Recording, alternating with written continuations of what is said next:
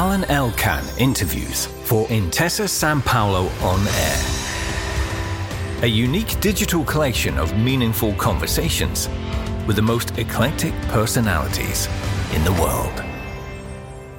Virgilio Sacchini, where are you, Professor? You are working at the Sloan Kettering Hospital in New York. Yes, uh, I'm a, a professor at, of surgery at Memorial Sloan Kettering Cancer Center in New York and uh, professor of surgery at the University of uh, Milan in Italy. And you also teach in Zurich, right? Yes, but mainly the academic function is mainly in New York and in Milan. Is there a lot of difference nowadays between uh, Italy, uh, Switzerland, uh, United States in the studies, in the quality of the doctors? I would say that the quality of, of doctors is very good everywhere. There is a sort of a globalization of the medicine. It means that the protocols are now international, and online. Uh, new medications are available around the world so I think that the standard of care now is uh, similar, at least for uh, cancer in all the world. Now, with the web conferences, uh, I think there is more access to information. It's possible to follow these several cancer conferences around the world, and it's possible to have real time information is possible to discuss with the different investigators. I think there is a sort of a better access now to information. You are an oncologist and uh, you specialize in uh, women's breast cancer. I know you started in Milano, you started working close to Dr. Veronesi, and then you were called in America and so on and so forth. But uh, is there a lot of progress in your specific field? There are a lot of progress uh, in cancer in general. The screening, the diagnosis is uh, more and more for earlier cancers, and the treatments are better and better um, better screening, better identification of high risk patients. How many of these women die and how many survive? What is the percentage? The probability of uh, curability for a cancer, breast cancer, is better and better. It depends on the stage, it depends on the type of cancers. But usually we say that the probability to be alive for a woman with breast cancer in five years is uh, now about 90%.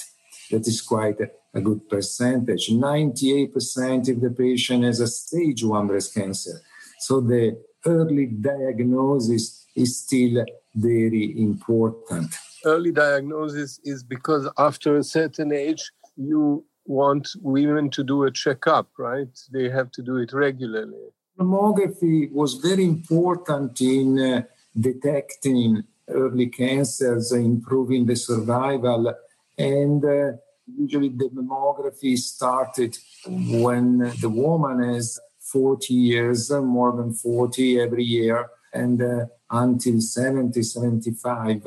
And this can really increase the early diagnosis and uh, the survival of the patients. Unfortunately, in these COVID moments, uh, we are seeing an incredible drop of the screening for all the cancers.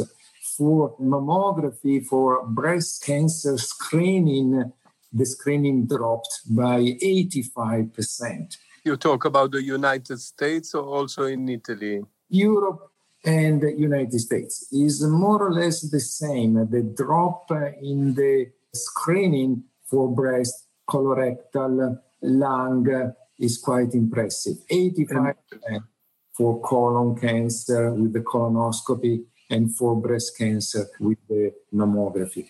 And this is of very, very concern because it means that we would diagnose later stage cancers. In other words, you think that because of coronavirus, patients who are afflicted by cancer or even by heart problems have been neglected, right? And so there has been probably an increase of deaths in this kind of illnesses, including diabetes or other things? Absolutely, yes, uh, for two reasons because uh, the health system is concentrated now for treating the COVID patients. That is the, uh, an important emergency.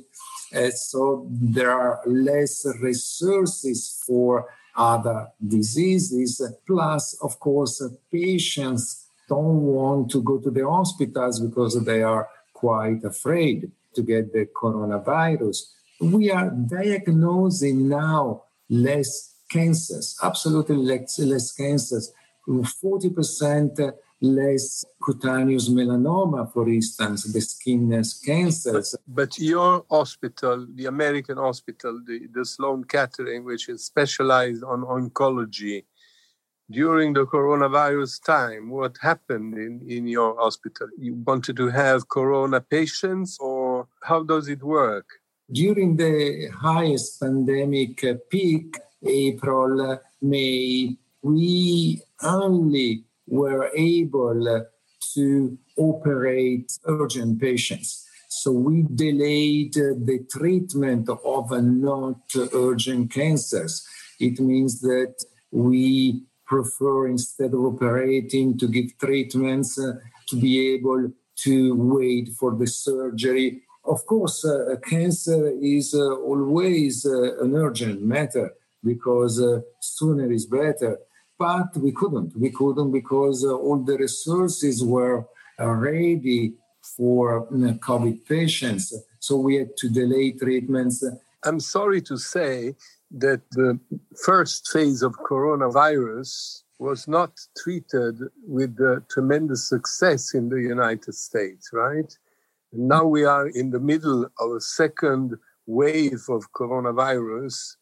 Did something change? I mean, is the healthcare system functioning better or it's still the same? I think is uh, much more prepared in terms of uh, identification of uh, coronavirus carriers and uh, better quarantine and isolated the coronavirus patients. Uh, we learn how to treat. So we treat better the coronavirus patients. So it's definitely better with, uh, of course, less mortality. Why some areas had more mortality than other? Probably because the concentration of the population was much more, like in, in New York, in some areas of New York, Queens, uh, Bronx, Brooklyn, where the density of the population is quite high. There are buildings in which uh, they live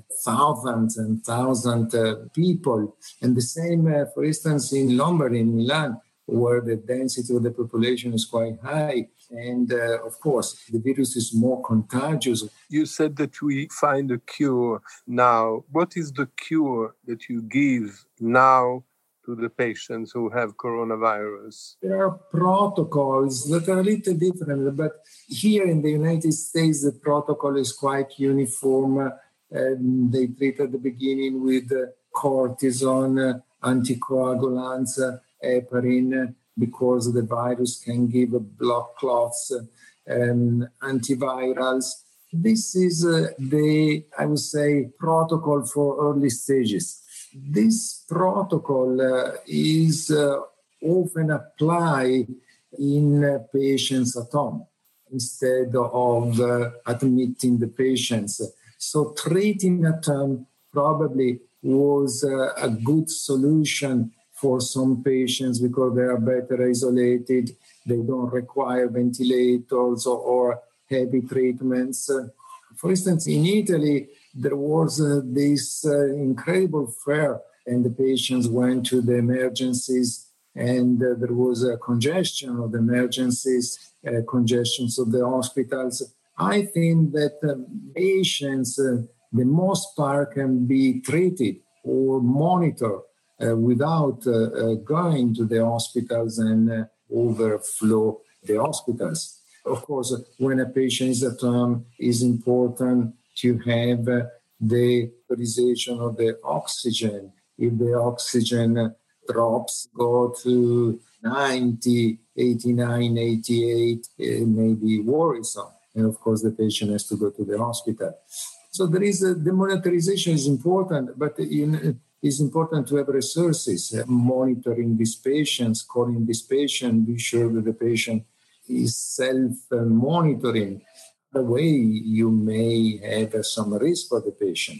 Biden administration, it's oncoming. You think uh, that uh, the previous administration, the Trump administration, has not given sufficient importance to this, and that uh, under Biden things will be better. We talk about medicine and healthcare. In general, we didn't see big difference in treating patients with the Trump administration with respect to the Obama administration.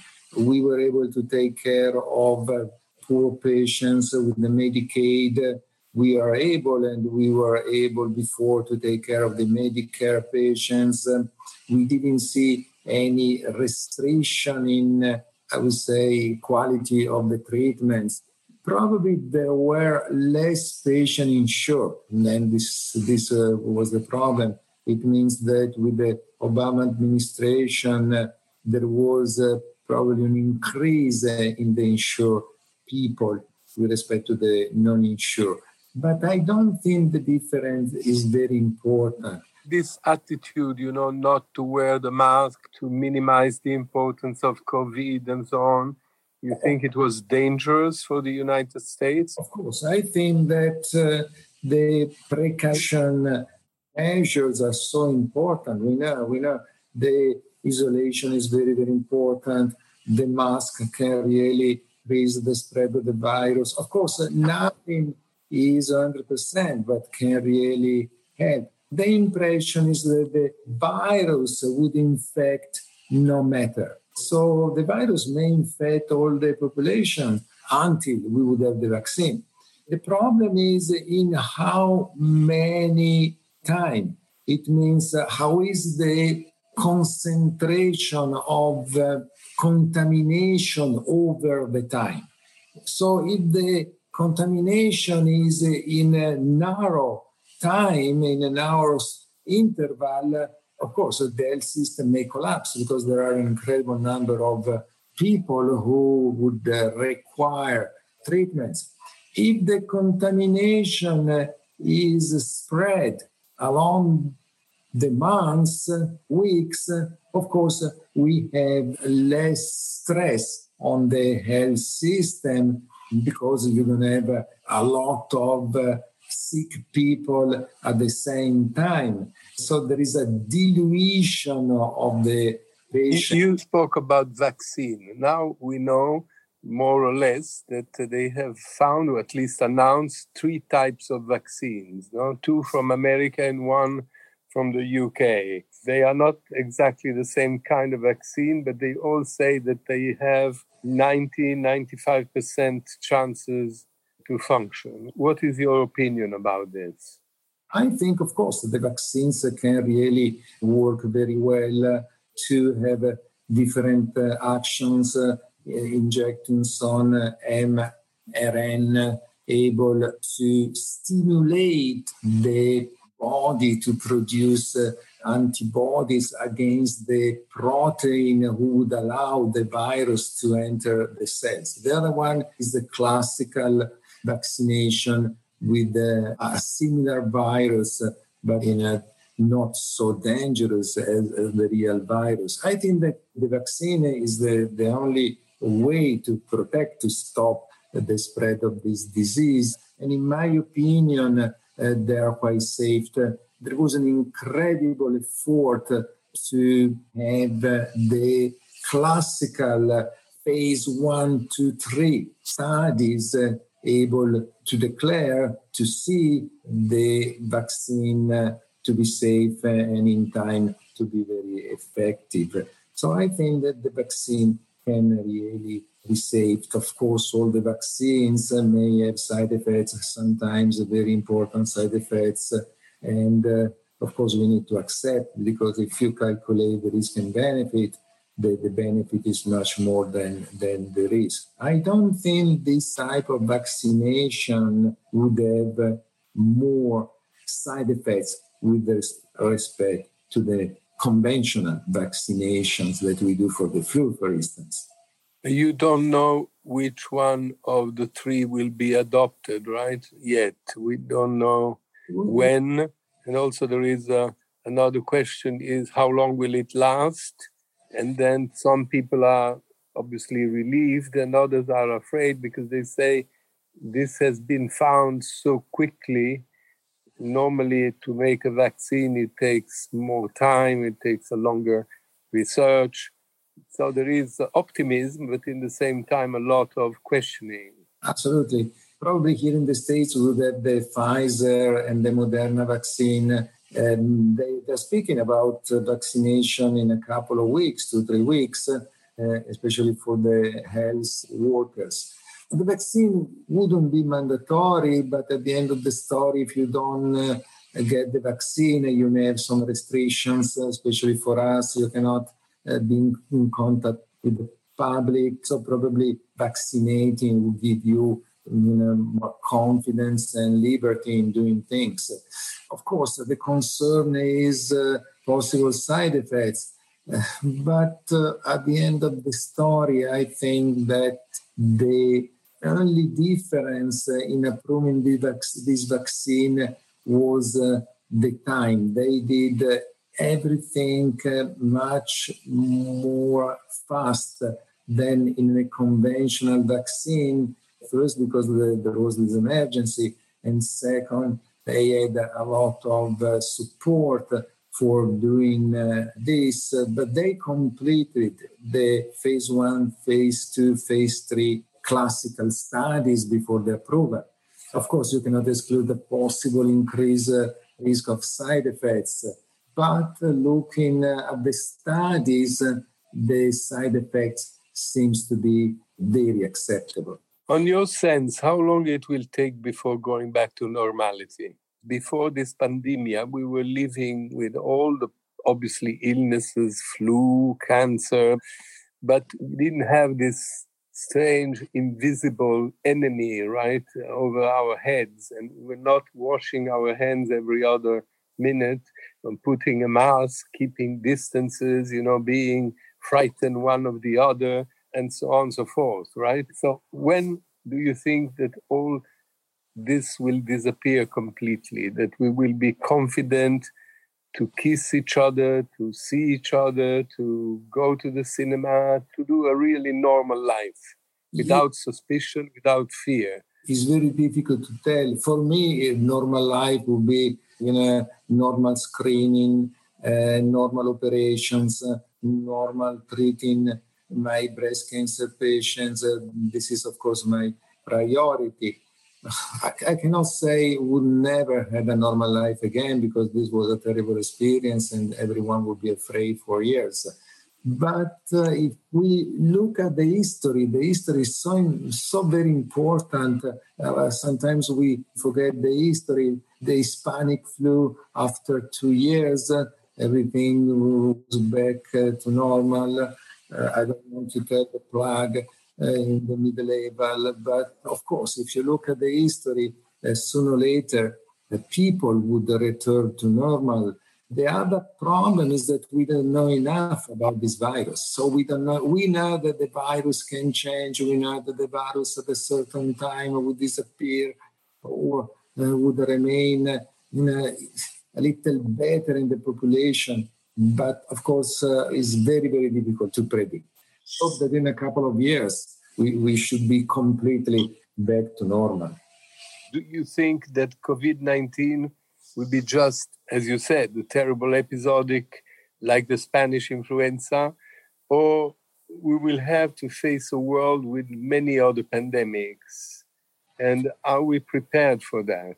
this was an incredible learning uh, lesson for, for us, for the humanity, of course. Uh, the humanity forgot uh, the pandemics uh, and forgot uh, the plagues, forgot the Hispanic flu. So probably we will be much more prepared. The health system will be much more prepared for these possible diseases. And we cannot exclude that we may have in the future another virus, but probably we will be more prepared and the population will be more prepared. And of course, we learn a lot. You, as a doctor, right, as a professor of medicine, how did you face this period that now is lasting more or less since one year? How did you face it as a doctor? First, uh, we are concerned. First, we are concerned uh, for ourselves because we are very exposed. Probably we are not exposed like uh, the intensive uh, care unit doctors, but of course we see and we treat uh, COVID patients with cancer. So we are exposed. So we are concerned to get the coronavirus and to die. And uh, I have colleagues who almost died for coronavirus.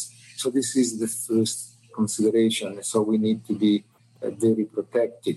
But in the meantime, uh, we need to treat. We need to treat because uh, we estimate uh, that delaying the diagnosis uh, would uh, lead in an increased mortality for cancers in general by 10% in the next five years. It means that every year, almost 10 million people in the world would die for breast cancer, and uh, we may expect 11 millions in the next uh, years uh, due to this uh, pandemic. So we need to treat. We need to treat. We need to tell the population uh, that there are important diseases, not only the coronavirus, to prevent and to treat.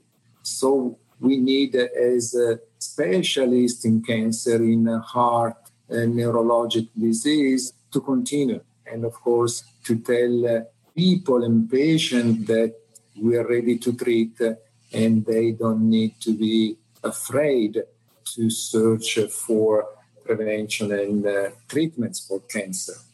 What did you personally learn in this situation? Did you learn something for yourself? Yes, yes. Uh, I learned that uh, life can be very unpredictable. And I was several times uh, scared that I got the coronavirus. Uh, not sleeping at night, uh, palpitations, uh, difficulty in breathing, and telling, well, I got the coronavirus probably from that patient. Now I may die for the coronavirus. And then, you know, the next day doing the swab and the and, and the antibodies and discover that I'm clean uh, without any virus. But of course, it's an incredible stress for not only the population, but for the health workers. And my colleagues the same. My colleagues, my nurses the same every two weeks uh, we need is mandatory to do the swab just to try to maintain a covid free environment in our hospital. And it's a relief when it's negative. But we learned the fear of an invisible enemy that can really kill people. In your hospital you are very advanced in new technologies dna studies is there going to be a substantial progress for future illnesses because of that? I mean, are you advancing? We talked about breast cancer, but there are many other cancers. There are yeah. many other fatal illnesses. I mean, this advanced study of DNA and other technologies or scientific discoveries, are they making considerable progress? Yes, of course, because uh, we developed the concept of um, the precision medicine. Precision medicine, it means to better identify patients uh, uh, at a high risk for cancers and uh, to screen patients, women, men, in a different way. So the DNA study is important to identify mutations. It's important probably in COVID too, because uh, probably there are some uh, men and women more predisposed to COVID due to some genetic uh, differences that they are going to study. And then uh, the treatment is different because we saw that cancers are very, very different from the DNA point of view. And we can identify the DNA abnormalities, the genomic alteration in the DNA of cancer cells and be able to treat in a different way with specific medications. So the DNA can really and, and is really improving not only the diagnosis but only the treatment of cancer and especially the precision in treatment, not blind treatments that may or may not work, but uh, very precise treatments uh, against the specific cancer cell. Do you think that the restrictions, the lockdowns, remote studying, remote working is going to have a negative impact in the children, in the young people education? You think that this long year, maybe two years of exceptional life where everything is different, is going to impact psychologically and, and therefore the health, mental health, physical health of uh, the young generations? Yes, not only the young generation, but to everyone. Uh, less uh, you move, less you exercise, you are at increased risk of uh, cancer, heart problems, probably mental problems. So, of course, the lockdown had and would have an impact on the physical and uh, psychological well-being of people. And of course young generation everyone experienced collegiality. Everyone experienced how nice was uh, interfacing with the co-workers so i really think that the life of the relation is so important that uh, we would have an important impact with the lockdown. Do you think that it is very difficult to make decisions when you are on this double feature of economy and health? If you close, the economy will go badly, people will lose jobs. If you don't close, the pandemic will spread. You have seen how much they discussed about Thanksgiving, how much they will discuss about Christmas. You know, do we open? We don't open. In some places, they even forbid skiing. You know, in other places, you have to go home by nine o'clock. In other places, you can't move from one place to the other. I mean, all this is very special. And um, do you think that politicians all together in, in, the Western world, because we don't know much about what's going on in China or in other countries, are they handling decently this situation? I think uh, the situation is so difficult, and uh, I think they have an incredible difficult position. They try, of course, they try to decide between economy and uh, health uh, of the people. Uh, I would say life and death at a certain point. So I think they have a very, very difficult task. And the other problem is that uh, this virus uh, became a little political. It means virus from the right, virus from the left, virologists from the left, virologists from the right. And this is the bad thing that you can have because uh, science has to be based not on the political parties, but uh, on the uh, scientific evidence. But the problem is that we don't have enough scientific evidence from this virus. What I noticed is uh, that the difference, for instance, between the United States and Italy. In the United States, there was quite one voice, the National Cancer Institute, the, the uh, National uh, Institute of Health, uh, voiced by Fauci, and everyone was following uh, his recommendation. He, he is a man of incredible experience. In Italy, uh, there were many opinions by different virologists uh, telling one thing one day, another thing another day. And sometimes the virologists were not very well uh, qualified.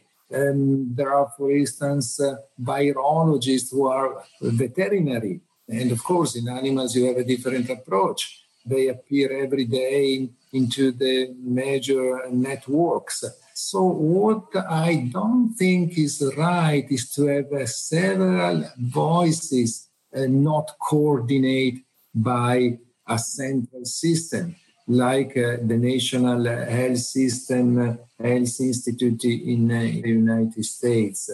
So this is the problem. And of course, uh, there is a, a task force uh, and I think that politicians should, uh, at a certain point, listen the task force, but the ministry should have also some experience in, I would say, better evaluate the final recommendations of the task force. What will be the impact of artificial intelligence in the field of medicine? I think uh, a very important impact, and especially in uh, the evaluation of big data. What does it mean? That now, with incre- these incredible uh, systems, uh, you can enter incredible big data, and then uh, the artificial intelligence can uh, look at the data and uh, make some uh, final diagnosis. For instance, if you have X rays, you put the X rays into the system, and it means that the system is able to analyze the uh, single pixel of the X ray. Then you, of course, give the system the diagnosis of that specific uh, X ray and at the end of the story, analyzing millions, uh, billions, trillions of pixels, the system can make the diagnosis by itself, giving, of course, the first correlation. So I think can really help, can really help. Or the other thing is the so-called Watson system. The Watson system is a system in which you put uh, all the data of the patients uh, that you treat for a specific disease in the last 10 years. You put the result of the clinical trials, you put everything, and in real time, when you enter the data of your new patient, the system in looking at what happened in all the 2000 previous patients can give you the diagnosis and can give you the treatment. Really help, cannot substitute the physician. And the physician has to be, because of course uh, there is a margin of error. It's like uh, when they pilot a, plane, that of course you can have the uh, automatic pilot and you can sleep and the plane will do everything uh, alone. But if you have something different, not predictable, you will need a pilot, you will need a doctor who can pilot the treatment and the diagnosis. You are a professor in, as you said, in New York and a professor in Milano and sometimes in Switzerland. By looking at your students and uh, the kind of students you have, do you think that doctors of tomorrow will be different from today's doctors? Of course, uh, they would be different because they would have uh, more technology available. When I graduate, uh, we didn't have the CT, for instance. Uh, and now you cannot practice without the CT. So they would have uh, more technology available. They would need to be more and more familiar with the new technologies, uh, and they may work better. They would be more precise in uh, diagnosing and treating. I can see in the students a lot of enthusiasm they are enthusiastic, and I'm very happy when I enthusiastic in Milano, as in New York or in Zurich. I, think more or less is the same because the globalization is something, in my opinion, very important in exchanging uh, the information, and uh, you can uh, really have uh, more or less the same uh, quality from the teaching point of view, from the quality of the student point of view around the world. Of course, uh, the difference is that in the European universities, uh, we are more theoretic. We study the theory more. In medicine, we study the anatomy much more than in the United States. So we have a very, very solid base. The United States, uh, they study a little less uh, the theory, but uh, they are more practical right way into the hospital, right way in contact with the patients. And of course, uh, this is better from the treatment of the patient point of view. But in the meantime, having more basic science uh, to better understand. During this time of closure, lockdown, pandemic, remote, and all that, you can do everything, but you cannot operate. And you are also a surgeon yourself mm. whatever research you have, whatever artificial intelligence, whatever mm-hmm. DNA, at the end of the day, many times one has to operate, right? No, of course, we continue to operate, of course. And this has been slowed because of one disease that you talked and you were sincere about that is that there is a lot of fear, right? Yes. The fear in the patients, there's fear in the nurses, there's fear in the doctors, because we are all humans after all, right? Of course, uh, but of course we need to take care of patients. Uh, and uh, the problem is that we operate less because we have less patients because they don't do the screening. So in this months of pandemic, we have 35 less cancer patients 35 less. Why? Because they are not diagnosed. According to the mammography, they are not diagnosed. Of course, six months from now, we would have 35% more because uh, the patient would be diagnosed, unfortunately, with uh, a later stage. So we work uh, less, but we work. We work because we have uh, uh, patients and we need to operate. Unfortunately, we cannot uh, do the smart work at home because we need to be in the operatory room to operate. But we have time, of course, more time because we have uh, less patients to research, to look uh, you know, the last data, to study, uh, to do our own uh, uh, research. Even with the corona, the number one cause of death is always the heart or at least the, the brain or heart attack? Of course, uh, the, the, first is uh, always heart, and uh, unfortunately, corona can increase the risk of uh, heart problems, uh, blood clots, uh, some stroke, of course. And the second is always cancer, the second cause of death.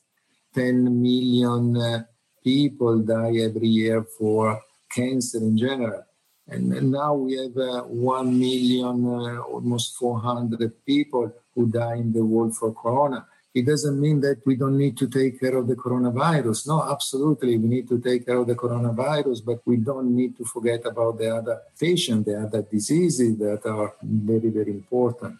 I mean, uh, uh, 1 million more cancer deaths every year from uh, the coronavirus situation is too much. Alain Elkann interviews for Intesa Sanpaolo On Air. A unique digital collection of meaningful conversations with the most eclectic personalities in the world.